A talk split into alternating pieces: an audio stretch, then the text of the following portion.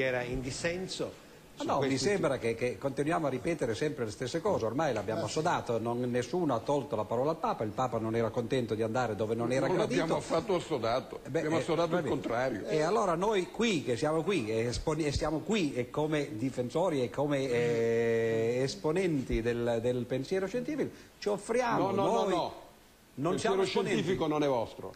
Se poi, se poi, vogliamo usare la parola scienza per tutte le cose, allora la parola scienza perde di significato. Esistono allora se si dice scienze teologiche... Sì, ma se c'è una scienza che studia che cosa Posso? è scienza penso che su questo almeno saremo d'accordo. Sarà, no? Allora la scienza è solo quello che studia lei come matematica e la verità parole... è solo un no, prodotto no, dei numeri. troverà molti matematici che non la pensano come lei in tutte le questioni Io sto dicendo che se noi usiamo le parole Pensi con il significato che non hanno quotidianamente rischiamo Posso semplicemente dire... di fare una confusione. La scienza è una cosa e l'umanesimo un'altra, altrimenti sì, ma non avrebbe senso dire... questo concetto di scienza a cui lei fa riferimento fa riferimento di fatto alla conclusione di un'epoca che è avvenuta con il 1800. Dal 1800, ma lei sta scherzando, allora tutti gli studi a cui ha fatto riferimento in precedenza. Allora ma non sono non sono scienza, questi sono studi, lui ha citato dei filosofi, tra l'altro degli epistemologi, che con la scienza non hanno niente a che vedere. Ah, sono questo lo dice riflessioni, lei. sono riflessioni questo lo dice sulla lei. Sono scienza, quelli non che si della occupano- scienza. Quindi il concetto, di si scienza, il concetto di scienza. degli antichi Posso non dire vale una più. parola che è 30 anni che sto Ma si scrivendo vuole su parlare di scienziati.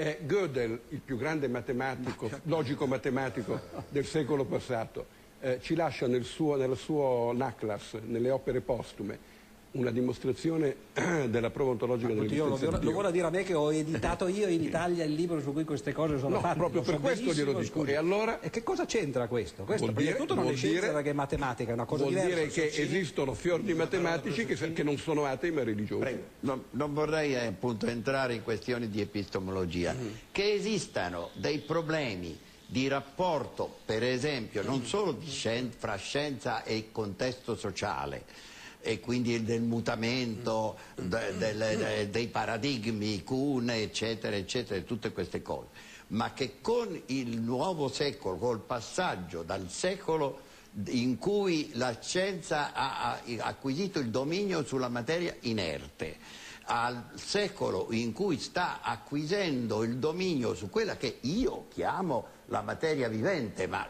eh, gli organismi viventi, diciamo, e la mente umana, sorgono problemi di rapporto fra etica e scienza che sono certamente fondamentali. Questo io lo quello scrivo. voleva Un parlare momento, posso concludere un, un minuto?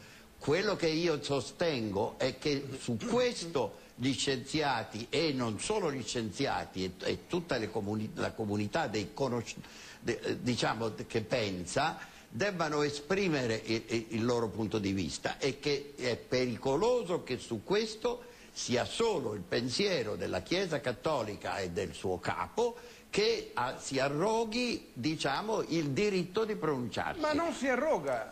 Allora, Non si arroga, parla. momento, poi chiudiamo. Il problema, il problema è molto sem- semplice. Io ringrazio di que- il professore di questa, di questa, eh, ultima sua espressione perché è quello che noi normalmente facciamo tra, nelle nostre università, tra credenti e non credenti, in ambito internazionale. E questo è quello che vorremmo fosse stato anche realizzato nell'Università della Sapienza. Comunque, visto che questo non è stato possibile realizzarlo, perché quel drappello di professori, un pochettino mi sembra un po' delle cariatidi da cui non ci si può muovere, e, e non la pensano come lei sta dicendo, perché il confronto non esiste assolutamente, tanto è vero che non hanno permesso al Papa di parlare, l'invito non hanno permesso al Papa di parlare. E quindi eh, eh, eh, eh, questa è la realtà. Allora eh, quello che noi pensiamo e che proponiamo soprattutto ai romani eh, è quello che il cardinale Ruini ha dato come annuncio anche questa mattina ed è quello di andare tutti quanti a San Pietro. Io invito tutti gli universitari, tutti gli universitari che sono presenti all'Università La Sapienza, nelle altre università, Ma questo è ad essere fomentare però, presenti, continuare a fomentare ad essere presenti a Eh. Piazza San Pietro per poter domenica, all'Angelus ascoltare il Papa e mostrargli la nostra solidarietà. Eh, ma questo è Perché il continuare poverino ne ha bisogno. tanto. Almeno a Piazza San Pietro possiamo Ma, ascoltare eh, il scusa, Papa? È scusa, permesso? Vorrei Un- un senso però di affetto. Permesso? il Monsignore. E Sì, se per qualche una volta cosa. voi invece Sì, di dire che non abbiamo dai, diritto di dopo- parlare, provate sì. a risponderci Cioè, è sulle grandi questioni di cui Sì, parlava no, il professore. sì, Perché volevo dire- voleva ringraziare Fisichella È vero, Continueremo con lui che È vero? è vero che io magari prediligo monaci, eh, francescani e meno altre forme di eh, espressione religiosa. Quindi devo ringraziarla per due cose. Ci ha dato la possibilità comunque di sfatare la leggenda che si attribuiva a voi la volontà di raccontare che il povero Papa in Italia eh, non può parlare. Insomma, e quindi No, questo è già risultato. Sapienza che non Poi può però, parlare. Per una cosa È più personale, di Roma più 1 che non può parlare. Eh, per la violenza facinorosa di un gruppetto. Sì. Allora, ma la prego, stiamo Allora, chiudendo. Sì, volevo ringraziarvi una cosa perché ciascuno di noi poi, in due parole, rappresenta se stesso. Lei ha avuto un'espressione che rappresenta per me lei. Elegante, non come questi miei amici presunti, universitari sgarbati.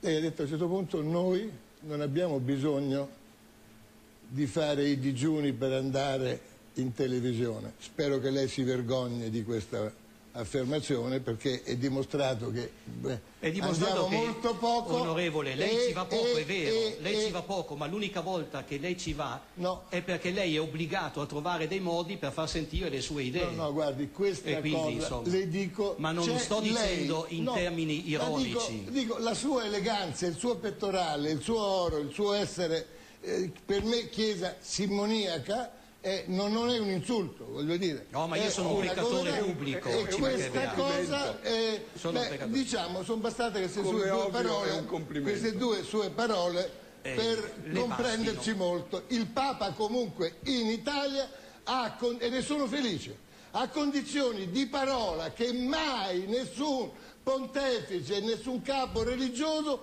ha avuto in nessuno Stato, né italiano, né fascista, né clericofascista mai.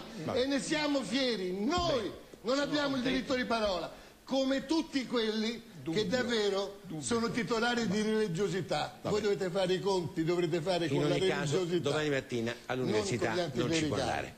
Grazie, buonanotte.